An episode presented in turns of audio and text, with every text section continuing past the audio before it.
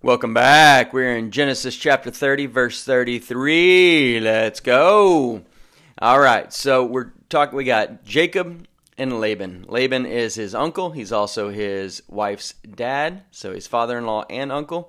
And these two dudes are interesting. They're both little con men who are always trying to get their way. And so it's interesting to watch their interaction. They keep screwing each other over. And we're going to see that happen here again. So, right here, Jacob, I'm going to start reading from 31, uh, and then we'll catch up and start uh, interpreting from 33. So he said, What shall I give you? And Jacob said, You shall not give me anything. If you will do this thing for me, I will again feed and keep your flocks. Let me pass through all your flock today, removing from there all the speckled and spotted sheep, and all the brown ones among the lambs, and the spotted and speckled among the goats. And these shall be my wages. Verse 33. So my righteousness will answer for me in time to come, when the subject of my wages comes before you. Everyone that is not speckled and spotted among the goats and brown among the lambs will be considered stolen if it is with me. So here's what's going on Jacob's like, Uncle, father in law, man, I've been helping you for 14 years. I have made you wealthy because I've done great. God has provided, God has helped me and you have been blessed by that in, in, every way. Now it's my time to take my two wives, because remember, you tricked me into marrying one of them, so now I've got two wives, got a bunch of kids. It's my time to take my wives, my kids, and go to the promised land and be on my own, right? I don't want to live with father in law anymore. I don't want to live with uncle. I don't want to be an employee. I want to be my own employer. I want to be self employed. It's essentially all that's going on right here. So what he's saying is, I've been raising your herd. I'm going to give you this part of the herd. You give me these little little ones that you don't even really care about, and I'll go on my way. And those will be my wages, right? I've worked for you for 14 years, done everything, done everything you've you've wanted me to do, and you've been blessed beyond measure, more than you can ever possibly imagine. And you know it's because of God, because God has blessed me. And so that's essentially what's going on here. So he's saying if, if I have any of your sheep, okay, kind of the, the better sheep, the better goats, then it'll cons- be considered stolen and that'll be bad. So that's how we're going to know which one's, which one's which. So 34. And Laban said, Oh, that it were according to your word. So he removed that day the male goats that were speckled and spotted, all the female goats that were speckled and spotted, everyone that had some white in it, and all the brown ones among the lambs, and gave them into the hands of his sons. Then he put three days' journey between himself and Jacob, and Jacob fed the rest of Laban's flocks. So, so here the uncle's like, yeah, that sounds like a good deal. So you are going to take just a few of the sheep over here, the ones I don't even care about as much. I get all the strong sheep.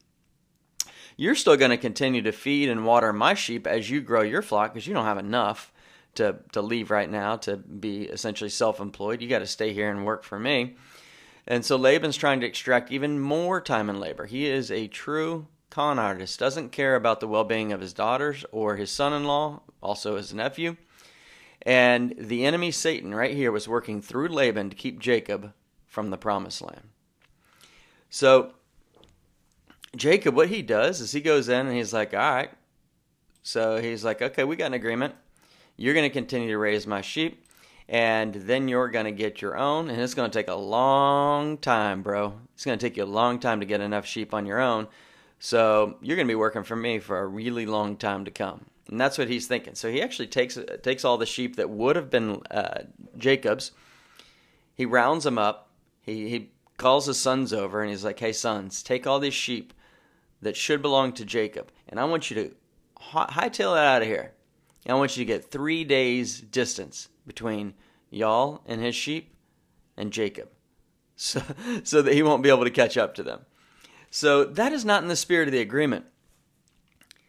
It, it wasn't dishonoring the agreement and it didn't violate the terms of the agreement, but it violated the spirit of the agreement. And so, what I want you to think about out there, if you're a business owner, is how are you treating your employees? Even if something is not violating kind of the terms of your employment agreement, are you still kind of violating the spirit of that agreement?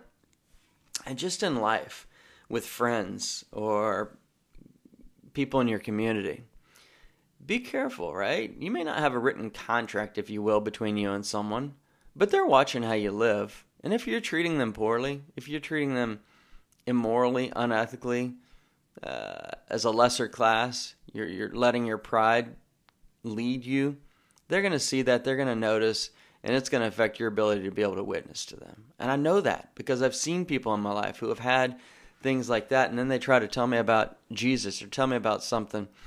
So let's say specifically Jesus. I'm like, really? You're a Christian? Huh. I wouldn't have known it by your actions, right? That's the kind of thing we want to think through. And we're not always going to be perfect. But as you've heard me say many times, when we are make a mistake, when we sin, when we are mean, when we do something that just doesn't glorify God, pray that we are convicted and that we go back to that person and apologize and try to make things right because that's what doing life and living is about.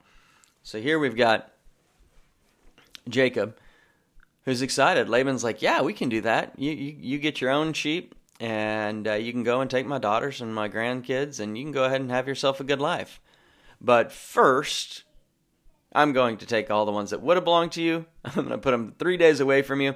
So you're going to be working for me for a really long time in order to make your own herd because my herd is going to produce strong sheep that are going to belong to me and you don't really have anything to start with. So you're kind of screwed, Jacob, is, is essentially what's going on here.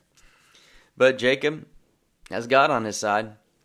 So, verse 37 Now Jacob took for himself rods of green poplar and of the almond and chestnut trees, peeled white strips in them, and exposed the white which was in the rods.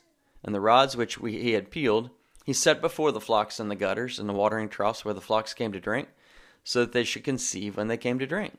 So the flocks conceived before the rods, and the flocks brought forth streaked, speckled, and spotted.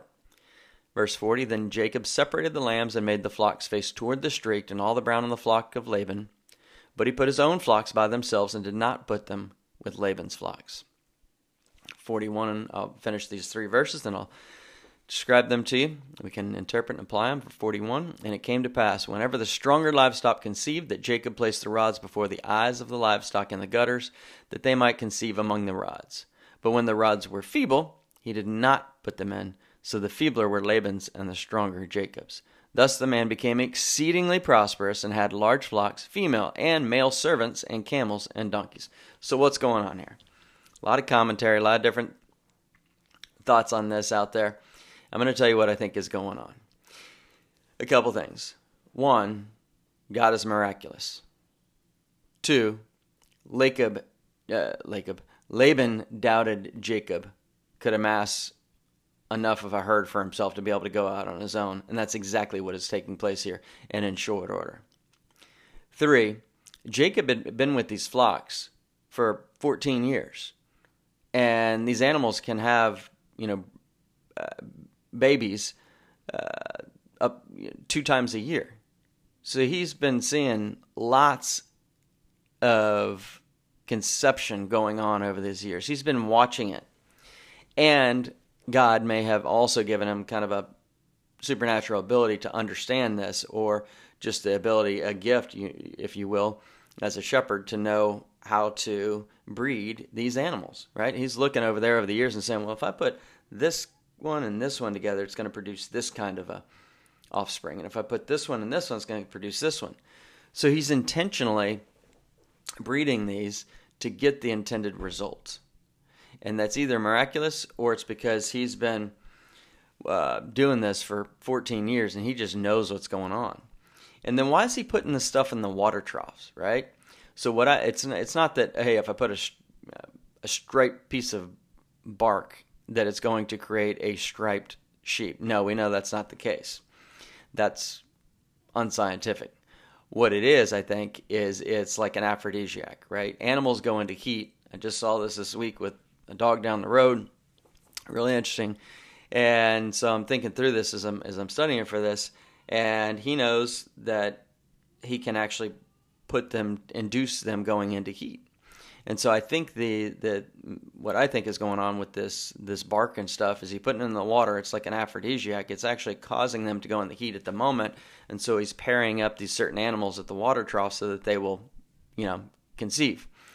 And then he's separating the ones that he doesn't want to conceive. So Laban's flock is over here in you know section A, and his own uh, intended flock that he's going to create because he knows how to breed them is in section B, and he's making them go into heat and getting them strong. And it worked so well that that last verse of 43 said he had large flocks, female and male servants, and camels and donkeys. You were exceptionally wealthy in that day if you had all that. So what we see here is Satan is working through Laban, trying to stall Jacob's progress in getting back to the promised land. Laban continues to conceive Jacob. Jacob, a con man in his own right, is getting a taste of his own medicine. We don't celebrate that. We're just kind of identifying what's going on. But God is on his side. Satan's working through Laban. God is working through Jacob. But all things work together for good to those who love God. Romans 8 28. And we know that what the enemy intends for evil, God intends for good. So the enemy's like, yes, we got him. We separated the deal. He's, he's not going to have many sheep. And God's like, Whoop. here's a whole brand new herd, a whole bunch of them, enough that he can have people working for him, and camels and donkeys and all sorts of stuff. So, really cool to see what's going on. The application, I think, for our lives is to understand that God is good.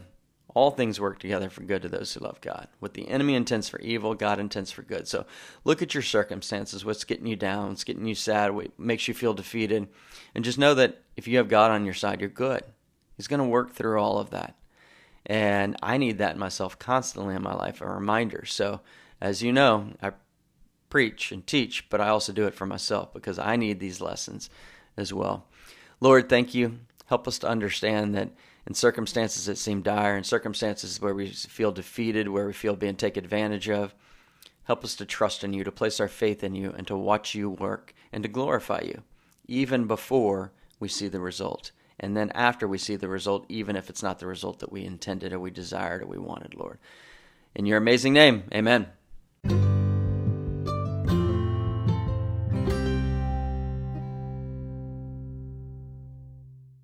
This podcast brought to you in part by the Portfolio Protection Store, where smart investors go to protect their life savings from stock market losses. Visit our website to register for our webinar, theportfolioprotectionstore.com. The webinar is about portfolio protection and safe money ideas for ages 50 plus. Visit theportfolioprotectionstore.com. Located in Austin, Texas, license number 288 7886.